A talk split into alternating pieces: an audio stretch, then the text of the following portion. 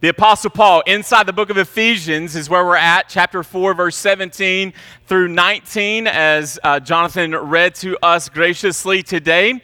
Um, the first three chapters of the book of Ephesians is all about who you are in Jesus, that if you truly have been saved, then there are all of these heavenly decrees from God on who you are.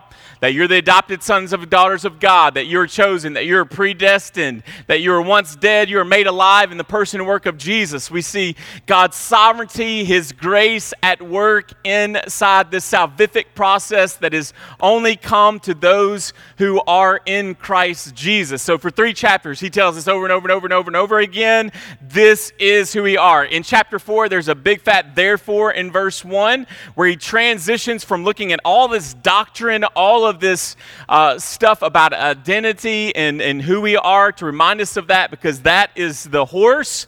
The second part of the book is the cart, and we often have a tendency to put the cart before the horse, so we have to constantly be reminded of who we are before we get really practical, which is typically where we like to jump to first. And so in chapter four, Paul is going to transition, and he's going to talk about this idea of walking in a manner that is worthy to the calling that you have been called.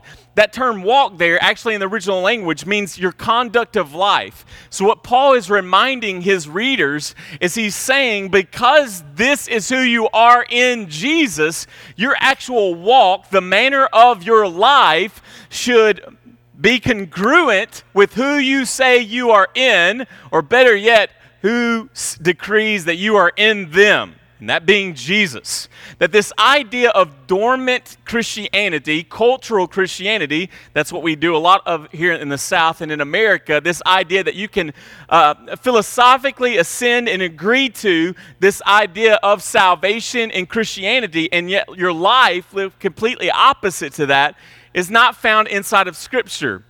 So Paul goes into that, and he's talking to the, the corporate body. He's talking to believers. He reminds them, again, to be urging, uh, to have these attitudes from the inside that reflect the person and work of Jesus. And the first one that he talks about up in chapter four is this idea of unity and the importance that within the church that we aren't like a family. We are the family. The most important family on the planet is your church family. All right?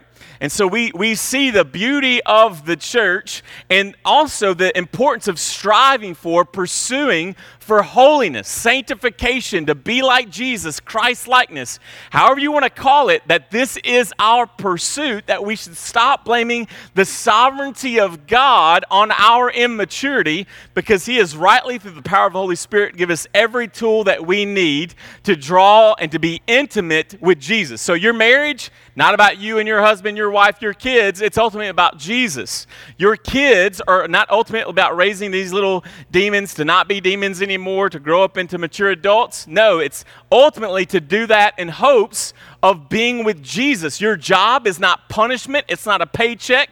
It's there to provide an opportunity for you to engage, draw near to, be intimate with Jesus. So the ultimate goal of our lives, the purpose-driven life, is to be with Jesus, to be intimate with Jesus, have a relationship Relationship with Jesus, to know Him, to know His Word, to know His people. So you go there from this idea of unity into maturity, that we all need to be mature in Christ, to be growing up in Him, that He is in this unity does not mean uniformity, but that Jesus has also provided for us some different gifts and abilities. We've equated that to a box of Legos, right? They're all different shapes, sizes, colors. That's what the church should look like, and it would not function well if every Lego was just the two-prong or the single-prong le- Lego, right? You follow me? Parents of kids, if you've ever stepped on one of those, that's when you cuss, all right? Please forgive us. All right, so we should all be different, and we come together to be built up in Christ as the head, and we are the church. So maturity. We got unity. If we're going to be unified, then we've got to be mature. We said one Sunday that if Mission Church, if we're really going to grow deep, what do we got to do? Got to grow up. All right? It's time to grow up. Some of you have been immature, carnal, baby-like Christians for far too long. It is time to mature. It is time to grow up. So Paul will continue this kind of idea of maturity in which he's going to declare today and next week what does immaturity looks like. And to, for you guys who are real pragmatic, real practical, you want nuts and bolts and handles for the rest of our summer, if you look down through this this chapter of Ephesians, you're going to see things like in about three weeks on the twenty-fourth, I'm going to be talking about what it means to, to be angry. All right. From there, we're going to be talking about what does it mean to labor, to not steal. Um, for some of you, you're going to love this Sunday. We're going to be talking about our use of language. Um, but that is all directly from the text. You can read it. These little like sermonettes that Paul is going to just spout out. We're going to spend an, uh, an hour, two hours each Sunday, three maybe, going over. Don't be angry. Get a job. Don't cuss, all right? So it's going to be awesome. Come back, all right? So from there, we see this unity, maturity, right? Practicality. So the, the what we could have seen was this idea of how do we go from unity, maturity, to the purity of the church. And we're going to spend a lot of time dealing with that. From church unity to church purity. Think about this. Paul is going to dive in today talking about the idea of worldliness and godliness. So I'm going to toss the ball up here to pose an overarching thirty-five thousand foot view question for you this morning. Is do you consider yourself worldly and do you consider yourself ungodly? All right? Do you consider yourself worldly? Do you consider yourself ungodly? All right, verse seventeen. Paul says this. Now this I say and testify in the Lord. All right? One of the heartbeats of what I try to teach pastors and what I've learned myself is when it comes to preaching is that we should preach the tone of the text. That there are some tones, if we're talking about lamenting, there should be a somberness in the preaching. All right? Um, if we're talking about, he is risen. So you've already forgot. Resurrection happened. He's risen indeed, right? Um, is is that in that there should also, there's celebration text, all right? Chapter four is a, a lot of, imagine Paul grabbing you by the shirt collar and he is urging you to do something. All right? This is a seriousness. As a parent, this is where you get down on your knee, you look your kid in the eye, you grab them gently, you use a calm voice, but you're like, hey, you you have got to get this. All right? He does that in, in chapter four, verse one. He's going to do that again right here. Now I say and testify in the Lord. Now Paul, when he says testify, he's not talking about like the church that I grew up in at, as a kid, we're at the end where the preacher whew, have open mic night and say, anybody got a testimony, right? And Sister Margaret would stand up and tell us about the corn on her feet and how it got healed off this week and the, the three warts. I mean, the whole, I mean, you'd hear about all different kinds of stuff as we had testimony service, all right? It's not what Paul's doing here. In the actual language, the word is insist. So Paul is saying, now this I say and insist. All right, now you get the picture. I insist that you get this. All right? You got to get this. I urge you. I beg with you. I plead. And to add significance, Paul says, this is from the Lord. This is not an I, Paul. This is a directive from Jesus. I insist to you, Mission Church, you must get this. Guest visitor, you must get this. All of your life is going to hinge on what is being said today. Must get this. This is from the Lord. He goes on and says that you must no longer walk as the Gentiles do in the futility of their minds. Paul is saying, I insist with death, death-risking urgency, don't walk like the Gentiles. All right? Paul, as we know in his story, he is willing to, to risk all of life. He is willing to have and to have not. He's willing to go to the gallows, to be burned to the death, to be dragged behind a chariot, to be stoned for this urgency. That's why I preach as a dying man to dying men. As I, I stand up here and preach the word of God, I truly believe that it is a life and death, that you are about to jump off a spiritual cliff. And if I did, hey, don't, don't do that. No, that's not what was happening here. Get this. I I, I, I insist, I urge you to get this truth. Now, when, what's interesting here is that Paul uses the word, don't be like the who? The Gentiles. Well, who's he preaching to? Gentiles. But in this usage of this form, is that he's not talking about a race of people, all right? Just in case you're new to this whole Bible thing, um, there's the Jews and then everyone else on the planet. If you're not a Jew, you're a Gentile. All right? So welcome, Gentiles. This is our weekly gathering. Hello, my name is Eric. I'm a Gentile, okay? In that picture, though, specifically, Paul is saying this. He's using the term Gentile not as a race, because what has he already told this church of Gentiles? You're a new human. There's Jew, Gentile, now there is Christian. All right? So when he's using the, fir- the term Gentile in this form, he's saying worldly, ungodly. Ultimately, Paul is using the term Gentile to say non-Christian, all right? So he, he urging them, no longer walk. He uses that again from verse four, chapter or chapter four, verse one. He's going to come back to it right here, that you must no longer walk, live, as the non-Christians do, all right? And the futility of their minds, all right? See, if you are in Christ this morning, and this can be really interesting in conversations, if you are truly been saved this morning, it's not that Jesus has come into, he's been knocking on the door of your heart, now lives inside of this thing, beating inside of your chest, all right? But Jesus consumes everything about you, including the way that you think. See, in Christ, our worldview has completely changed. The Gentiles, the non-Christians, they walked in futility. If you do a word study there, what does that word mean? It means to be vain. It means empty. It means the emptiness of thinking. And, and Paul says, don't think like non-Christians. Don't think on meaningless things. Don't let your thinking be empty. Don't let it be vain or self-driven like the non-Christians. But everything within your thought process may be held captive by the very gospel of Jesus Christ.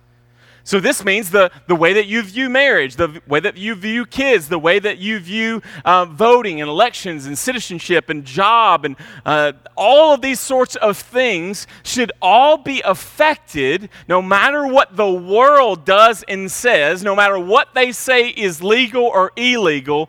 Our thinking is completely driven on the word of Christ and Jesus himself.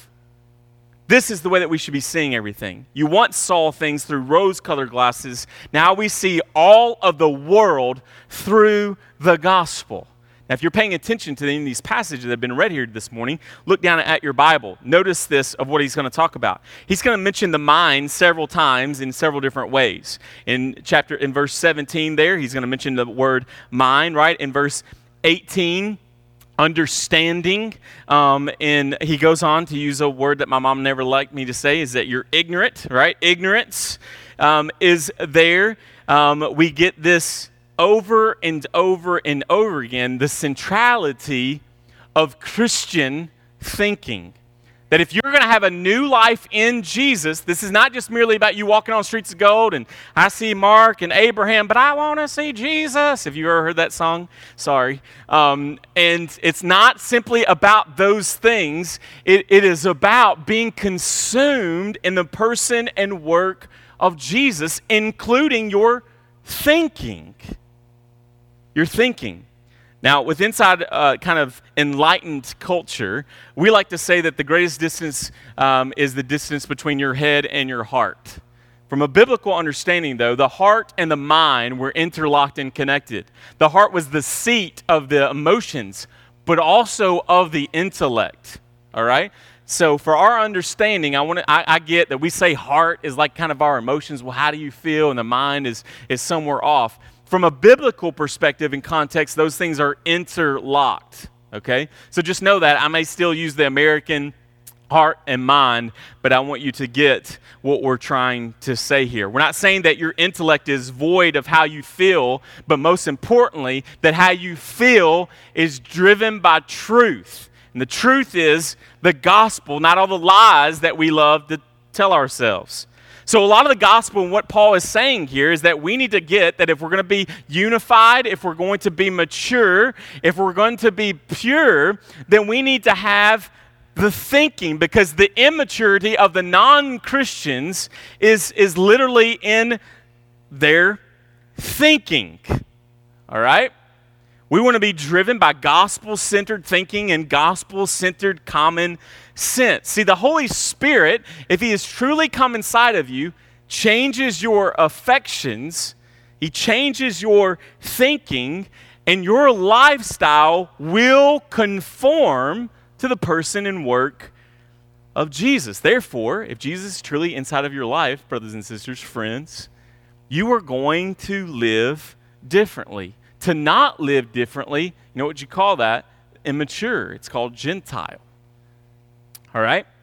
Remember, this all begins, all this practical stuff that we're going to go to over the next few months, it all begins with what is happening inside of your heart. You ever been around somebody who has great service and a terrible attitude? I mean, they're they do a bang-up job. But they just have a terrible attitude about it. If you're a Seinfeld fan, fan, the soup Nazi, great soup, terrible attitude, right? Um, and, and we can often be around this, whether it's in our home or, or in our churches or, or people that we're around. That, and, and the thing is, according to the gospel, that this is a problem. That our, our, our great service, which should not be begrudging, but it should be all coming forth from something deep within inside of us. See, God is not after behavior modification this morning. Please understand this. God is not just after you making sure that you have a list of do's and don'ts that you can do and you can't do. God is after your affections. He is after your thoughts. He is after your motivations. I often think about this. Yesterday, I had the opportunity to spend the day. Uh, we welcomed the program Living Guys to our house from Hope House. It's a local ministry that we're involved in here um, at Mission and, and many of us personally. And so these seven guys, many of them um, coming from an incarceration, from selling drugs, doing drugs, or other their ways of imprisonment or just alcoholism, all different sorts of things. All right, in many aspects, from the outside looking in, their lives are completely foreign to the way that I grew up and my struggles and so on and so forth. But when you really begin to dive in, and we often have these conversations working with these men, is this. These men go to Program Living. They live there for twelve months, okay? They go to Bible study, like, I think five or six days out of the week. Anybody else in here do that? That's what I thought, all right? Um, they have one-on-one discipleship every week, all right? Every time the doors are open of the church that they have to attend, they're there, all right? Now, what's interesting is that all of these guys are doing all of this Bible stuff. They are doing Christian stuff, and while they're living inside their house, guess what there's not? There's not drugs, there's not alcohol, all of these sorts of things. And from their families peering in on these guys, they seem to be doing everything just right. They can be moral with inside of this greenhouse. But one of the things those of us who work with these men that we've quickly began to understand is that all of these men can be good moral. They can change their behavior for twelve months. But you know what's still screwed up? They're thinking. See, here's the thing, brothers and sisters. You do not need Jesus to change your behavior. All right? You do not need Jesus to change your behavior. There are great moral people. I mean, these brothers, they're in the Bible more than you, and they're non-Christians, many of them.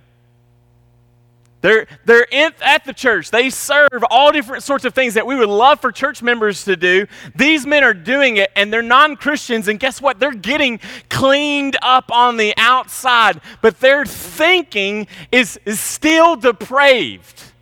They still think like non-Christians, even though they're not selling meth anymore. All right? Why? Because their hearts are still in the grave. Their minds are still in the grave. They will still die without Jesus and be given over to the eternal wrath that they deserve called hell, unless God changes them from the inside out. But parents, husbands, wives, friends, we can be really drawn toward behavior modification and miss Jesus. And miss Jesus. We've, we've got to get this. See, their activity has changed, their hearts, their minds have not. Jesus, brothers and sisters, is after something much deeper. Moralism, please get this, moralism is not the gospel. Our motivation to obey should not be for fear of punishment. See, some of you are here this morning because you're fearful of punishment. Some of you don't do certain things in your life that are considered to be Christian, not out of your affections being drawn for Jesus, but, but primarily because of out of fear. Do you know that you might as well be a Buddhist? You might as well be a, a Muslim, a Hindu, because that's all that religion, all those other religions, that's what they are. Be good enough, and you might get favor. It's all fear-based. That is not the gospel of Jesus Christ. No, no, we, all of this stuff that we're to be doing is not like a millstone that has been placed upon our chest, but those of us who have truly understand that we're in Jesus and what he has done, we truly understand Ephesians one through three. Guess what? It is our joy to obey. Bring it on. Tell me some more to do. Show me even more how to live, not out of fear, but out of, out of a truly, we love it. Read the Old Testament. Sometimes we get this idea of everybody walking around like the law. Oh, I hate the law. Read the Bible. What'd they say about the law? It is sweet. It is better than life. I mean, all of this sort of stuff about the law, these people inside the Old Testament. I mean, we, we get this picture of, no, we obey it because we love it. And some of you are like, oh, just Pastor Eric, Pastor Justin, Pastor Todd telling me one more thing to do. No, Jesus is saying, man, look at what I've done. There's no greater response than for us to want to love God, to love people, and to love his word. Something getting up every morning and having a quiet time shouldn't be this begrudging, hated, oh my gosh, time to, you know, make the donuts. It's no, it's we desire it. We love it. All right? I mean, some of you are like, when, when I have brothers come to me or my wife comes to me and says, hey, this this this was a little off kilter. This was a little un-Christ-like, okay? Getting to where you love it. Because see, you can't see your own blind spots. I can't see my own blind spots. That's why we need the church to help show us, to help steer it. But whenever God is saying, man, hi, I want this. I, I meditate on the law day and night. It is, that means it's inside of our mind. So when we're struggling, when we're wrestling, man, we can call to, from memory these very texts to help us in this fight. See, some of you are religious, and you're just being moral out of fear. But man, if you've really encountered Jesus, then the pursuit of your heart, the pursuit of your mind should be toward him. Flip over to the left inside of your Bibles to Romans chapter one. Let me show you something just really quickly. Paul is going to talk about this there as well. I wish I had time to read this entire chapter, but I'm trying to go from like two hours to an hour and fifty-five minutes in my sermon, so I had to cut something out. All right, so um, in this, when we look at Paul's life, he's talking about non-Christians here.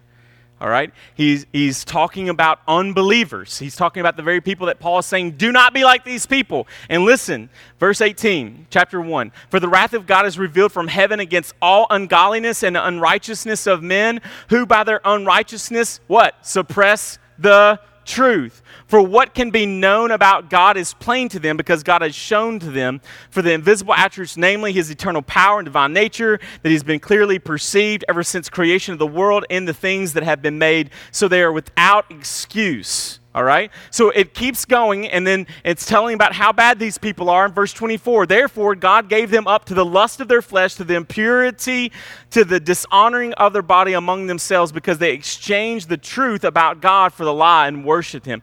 And then, verse twenty-six, he says he gives them over to their dishonorable passions. And we see all this sensuality, all of this immorality, we see homosexuality, all, all of these sorts of things is this process that we're seeing over and over and over and over again. And Paul is reminding the church in Rome, he's reminding the church in Ephesus, don't be like these people. Brothers and sisters, you don't wake up a mass murderer. It's a process of inches to wake up. These people that Paul is talking about, they didn't wake up into these immoral relationships. It was a process that led them to this. It gave them over to the thinking of their mind, the lostness of their mind. Let me break this down for good old boys. All right? What is Paul saying? Don't live like non-Christians. There you go. Let's go home. Not yet. All right? Don't live like non-Christians. Don't think like non-Christians. In Mark chapter seven, verse twenty through twenty-two, and he said, what comes out of a person is what defiles him. For within him, out of the heart of man, come evil thoughts, sexual immorality, theft, murder, adultery, coveting, wickedness, deceit, sensuality, envy, slander, pride, foolishness. All these things come from within, and they defile a person. See, your actions, brothers and sisters, will always follow your true beliefs. Write it down. You may verbally say with your mind, with your mouth, this is what I believe, but what you really believe will be shown. It will come out. And I think it's J D. Greer who says this. Many people, what you're trying to do is you're trying to put plastic apples on something that's not an apple tree. Stop living like non-Christians. All right? Parents, you ever have to say, hey, don't do that. Don't do that. Don't do that. Stop! Right? Yeah, wake up, Matt, uh, Ben. All right? So that was for you. All right? So he's my nephew. I can pick on him, right? All right. So, I mean, that's, that's what Paul's doing here. That's what the Holy Spirit is doing here. Stop it! Right? Just just stop it. Stop living like non-Christians. All right, verse eighteen, he goes in.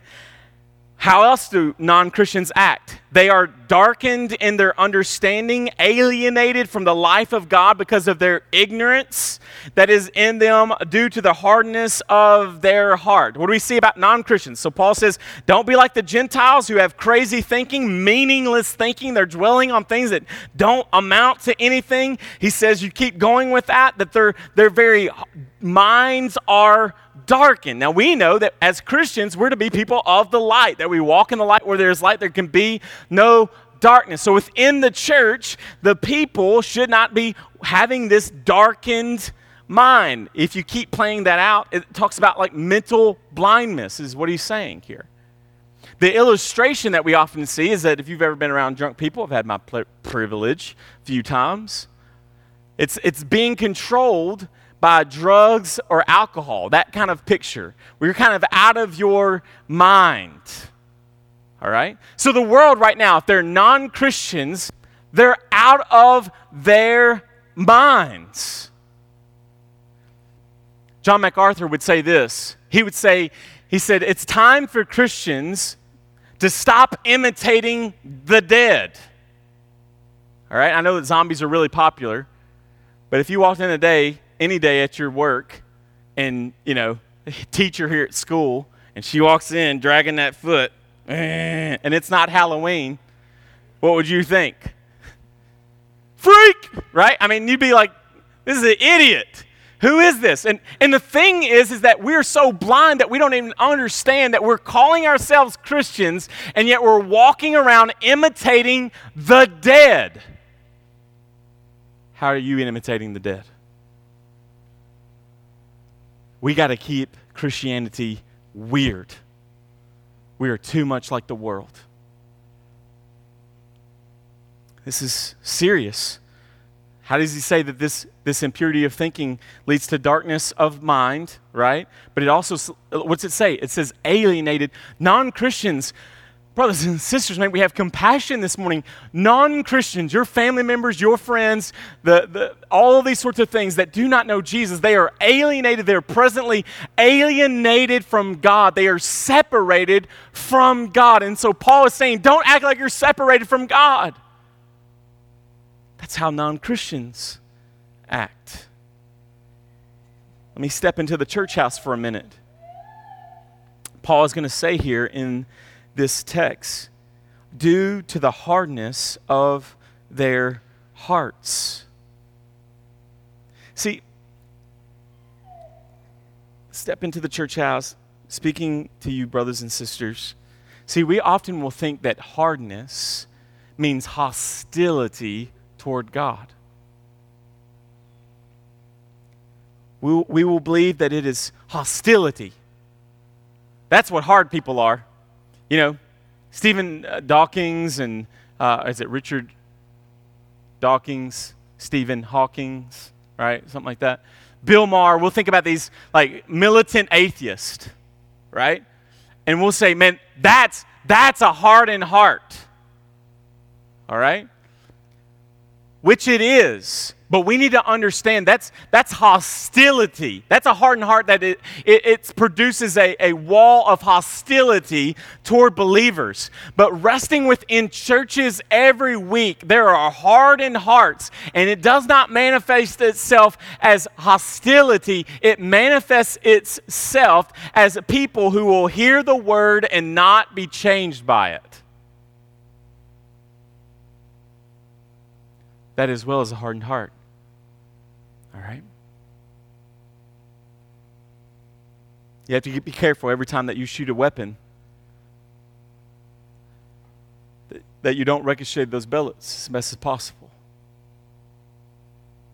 Because what does it ricochet? A bullet will ricochet off something that is really hard. The word hard in here in the Greek means like stone, like impenetrable. All right?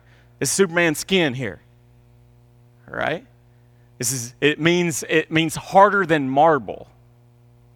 The most hardest thing possible. And we, cultural Christians, real Christians, like to look at these militant atheists and say, man, these people, they have hardened hearts. They're hostile toward us. But I want you to know, hearing the word of God preached to you and preached to you and preached to you and preached to you and preached to you, preached to you and preached to you and preached to you and preached to you, and it making no change is evidence that your heart is just as hard as the militant atheist.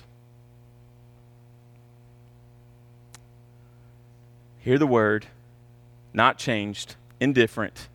You know, talk about your grocery list during the sermon. Talk about what we're going to do. You're just here, check the box. This is the best way to live. This is the best way to have a marriage. This is the best way to raise our kids.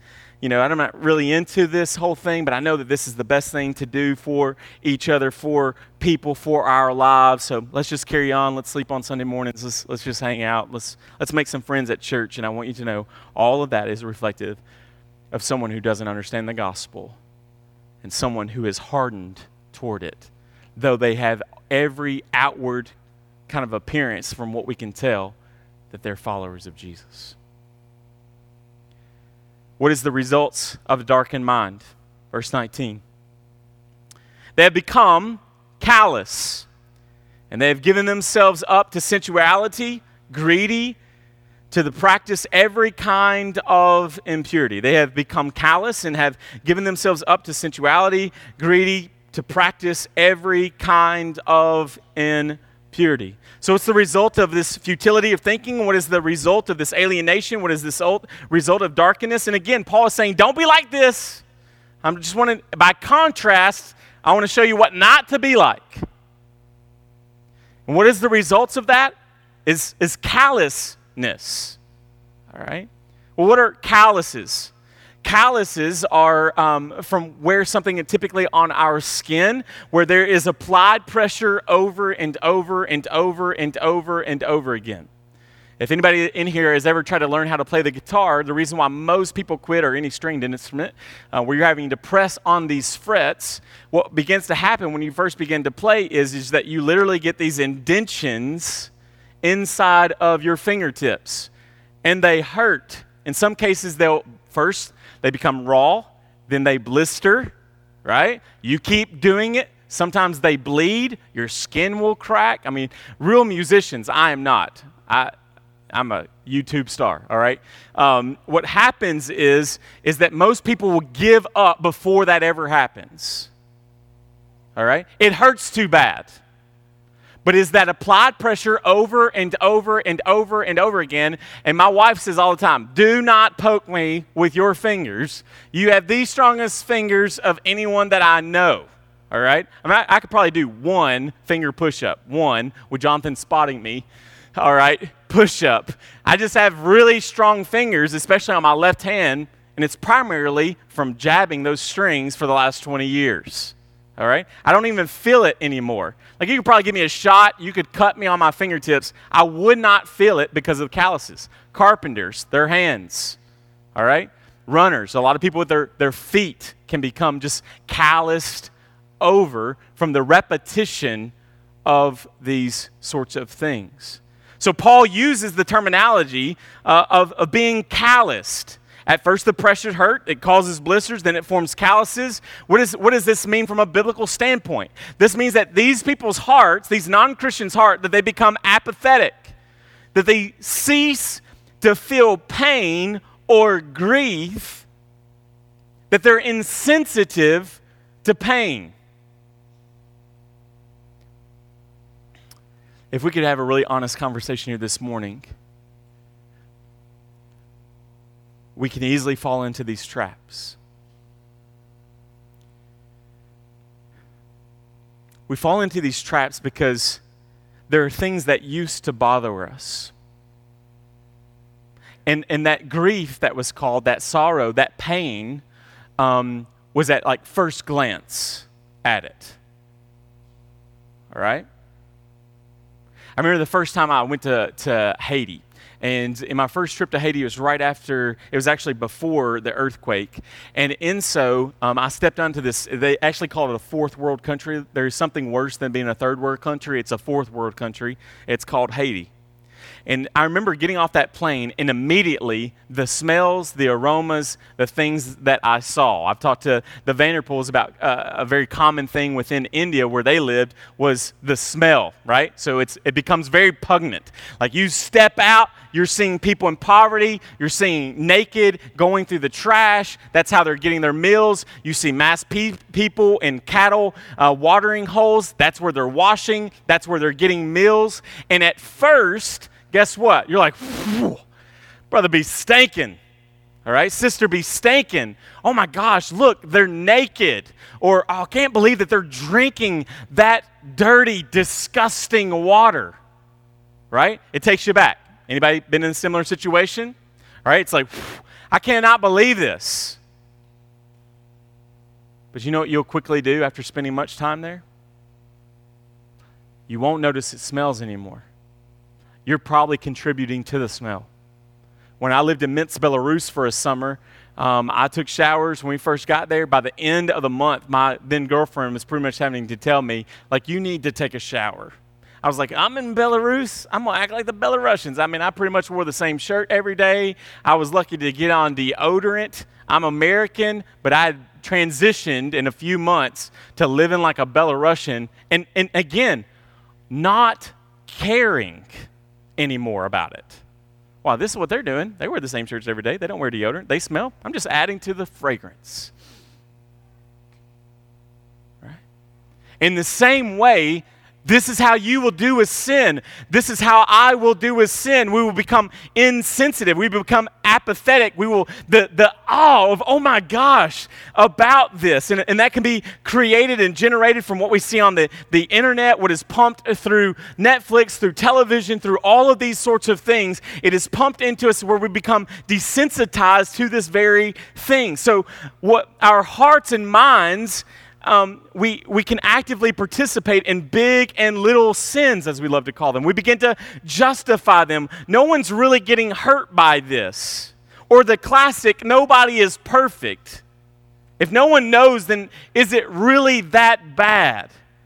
We see them as, as innocent sins, but what is happening is our hearts and our minds are becoming more and more hard. They're becoming more and more dark. And, and what used to hurt us no longer hurts us. We are practically numb to immodesty or violence or foul language or humor or desire for power or to the way in which we spend money. We are fixated on, uh, fixated on our titles and our salaries and our jobs and our building of things and the car that we drive and the clothes that we wear and the houses that we have and all the things that, that we want.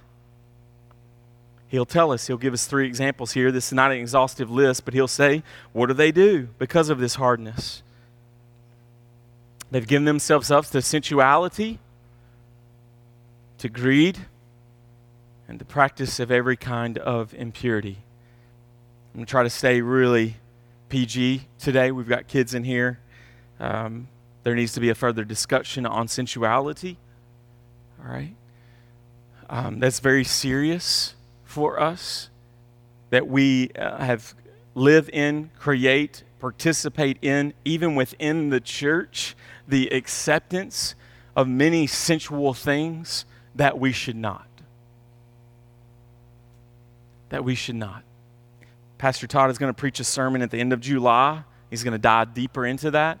We may even provide an opportunity for some older kids to disappear that way. Parents, that will be left up to you. But we need to have a very frank conversation in our church about that sin particularly. All right? The second thing that we see here from this callousness is this idea of greed. What is greed? Well, the greed picture is, is that we have a strong desire to have more and more physical possessions. We consume more and more and more and more, willing to do whatever it takes. We're we're never content. We've got to have. I need a, a better husband. I need a better wife. I need a better kid. If I was if I wasn't single anymore, if I just had someone, if I had a better job, more money, this car, that car, if I just had these sorts of things. And so this idea of just becoming jealous and, and coveting what other people have. I need more. There's lust. We often think of it just being about sensuality, but lust is a craving, and working with guys of addiction, that they'll just tell me that they just, man, they'll be completely consumed, that they must have this, that they're longing for it, they taste for it, so on and so forth. That that all of these things just completely consume what we have, that we will practice immorality, we will do all sorts of, of kind of just, um, whether it's cheating on our taxes or trying to go around this way or that way or this way or that way, whatever it takes, because we need more stuff. Can I tell you something really quick? If God has made you rich, or if God has ever made you rich, it, you know what it's for? It's not so you can build a bigger house. If you're a believer. It's so that you can keep living like you used to and give all that excess away. That's why God makes some people rich. And if you're in America, guess what you are? You're rich. You're rich. I mean, what a, what a, I mean, that'll, that'll crack our jaws wide open right there, living in America.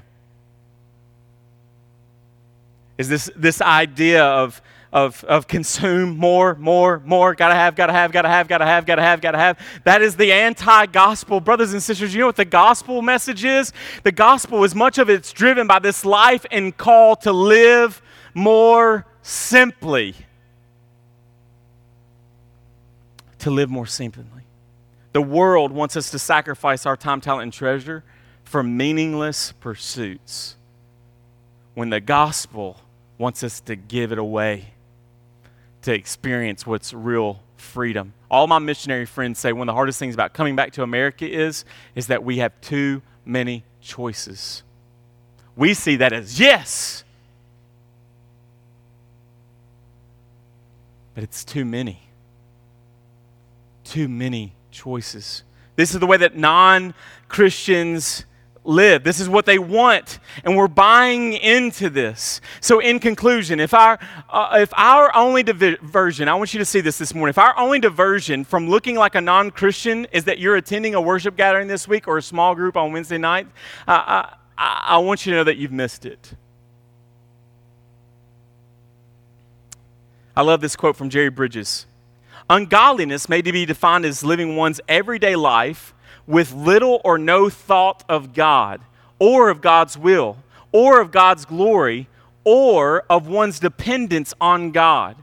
You can readily see then that someone can lead a respectable life and still be ungodly in the sense that God is essentially irrelevant in his or her life. We rub shoulders with such people every day in the course of ordinary activities. They can be friendly, uh, courteous, and helpful to other people, but God is not at all in their thoughts. They may, may even attend a, a church for an hour or so each week, but, but then live the remainder of the week as if God doesn't exist.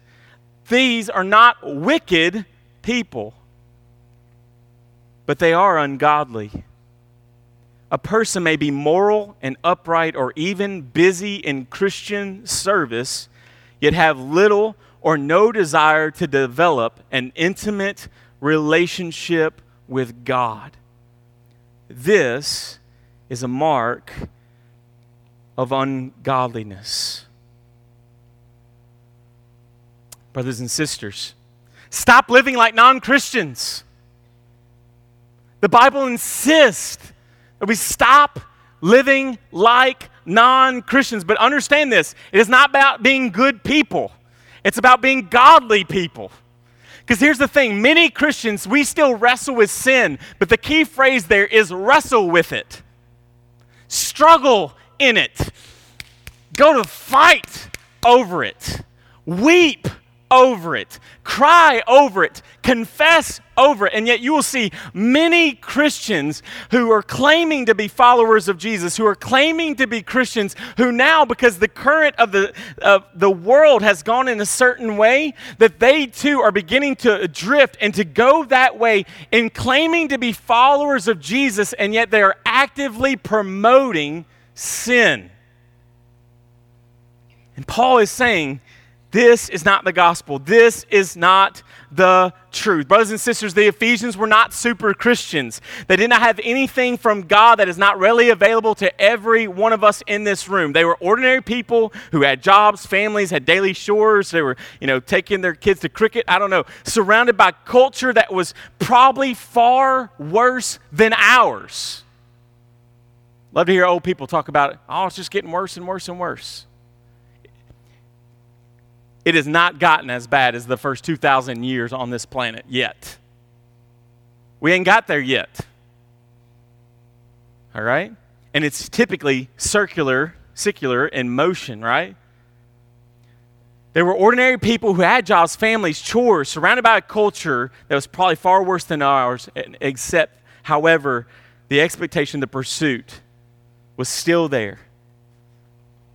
Live like Jesus. Don't set your minds on the things of this world. A few weeks ago, a few months ago, I had the opportunity to go into the Gather for the Gospel conference. Several brothers were there with me. Um, several of you have probably listened to maybe some of these sermons, and I believe that there's an, there was an illustration given that I think just will conclude this. We'll pray, get on to communion. Um, Pastor Matt Chandler, pastor of the Village Church. He's also the pastor of the Acts twenty-nine Network. He's a Southern Baptist pastor, which we are both part of both of those sorts of things, gave this great illustration. He says, guys, uh, do you ever watch When Animals Attack? Anybody ever seen that show? You got some joker out there, and he puts dough and heat all over his body and goes and tries to pet a buck, right? And that buck just rips him to shreds. Right? The person walk up to the buffalo, start petting the buffalo. Oh, there's a grizzly bear, right? And in this illustration, he says, I don't know about you guys, but I always root for the animal because they're idiots. And he said one night, he said, I don't watch very much T V, but when I was watching T V one night and when animals attack, I was in a hotel room somewhere, and um, I started watching When Animals Attack, and there was this beautiful model, and they, they laid her on, on top of this lion, and they took like the mane of the lion and like covered over this woman. It was like a shampoo commercial, right? So this model gets up on this lion, they lay the mane over her, herbal, herbal essence or something, and um, all of a sudden, this lion rips this model to shreds. And they videotaped this. After this, they go up to the trainer. And he goes, well, I could have never imagined this happening.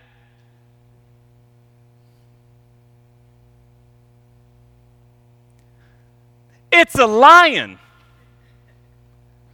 It's it's a predator. Eat, sleep, eat. Eat, eat, eat. Sleep, sleep, sleep, sleep, sleep. Eat.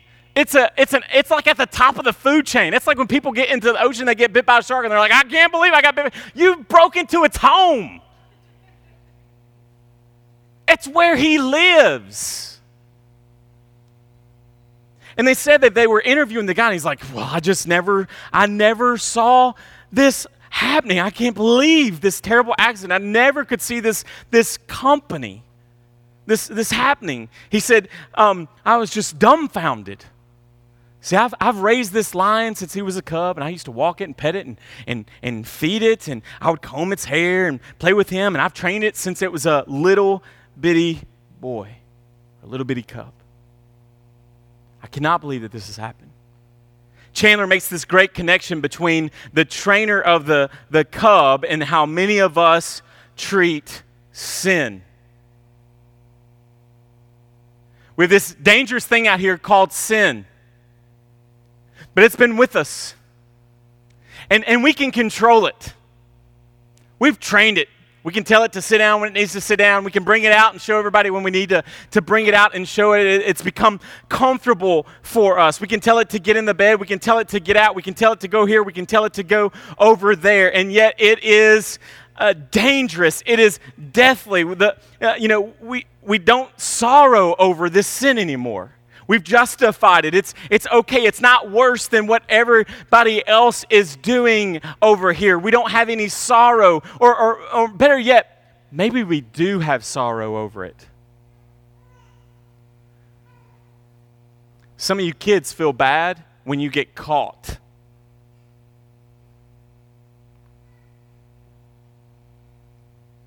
You ever had sorrow for getting caught, but not sorrow over your sin? There's a huge difference there. Some of you will cry. I'll cry, be confessed. I can't, man, I looked at this. I did this. I did that. I can't believe I feel bad about this. You'll confess it even.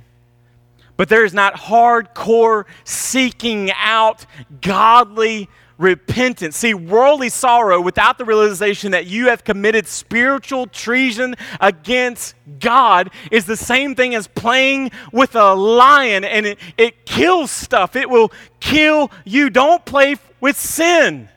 Turn from it, or it will devour you. Do not be deceived, Mission Church. For most of us in here, for many of us in here maybe, and even more people out in the world, it will not be from this list of horrific sins that you and I create that kills you. It will be death by a million cultural acceptable sins that come more like paper cuts than throat slashes. And yet it is all deadly. Mission, are you a godly people? Friend, are you a godly person? Do you know this Jesus? Are you consumed with what it means to be in Christ? Do you long for Him? Many of us grew up singing a song from the Psalms called, called As the Deer Pants for the Water. And it, it was this really sweet song. As the deer panteth for the water, so my soul longeth after. And everybody's just smiling. That's not a smiley song. Why do you pant for water? Go ask my African brothers and sisters who walk miles and miles and miles and miles in the heat of the day to get water. Why? Because they are dehydrated. As the deer pants, like he's, man, he's he's he's craving it. He's got to have it. And we live in a world that says, man, you got to have all of this other stuff. Sensuality, greed, big house, big cars, nice clothes, all of this sort of stuff. Fall into sin, be like us, have, have, have. And yet the scripture says, be like a deer who's who's literally starving. He's panting for what? God. That is the most important thing. And when that is the most important thing, all else will be added unto us. See, the thing is, we are worldly.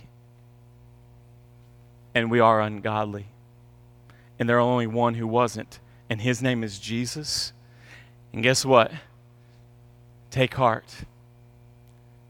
He says, I have overcome the world. And be godly, because I'm godly. And, and without me, you're going to be like these non-Christians, but with me, the table is set. Come and eat. Mission Church. Don't act like non-Christians. Pretty much if it's becoming popular in the world, run! Run from it. Probably do us Christians good and a lot of cell phone companies if every one of us would go back to a flip phone. Or one of them kind. Hey, Margaret. Get me, Brandon. Right? Turn off, turn off the one-eyed devil. Right? Go back to pen and paper. You're going to have to send a pigeon to text me. Right? I mean, think about how much we could step away from sin if we would come more simple. There's a lot of volume in that. All right. Let's pray together.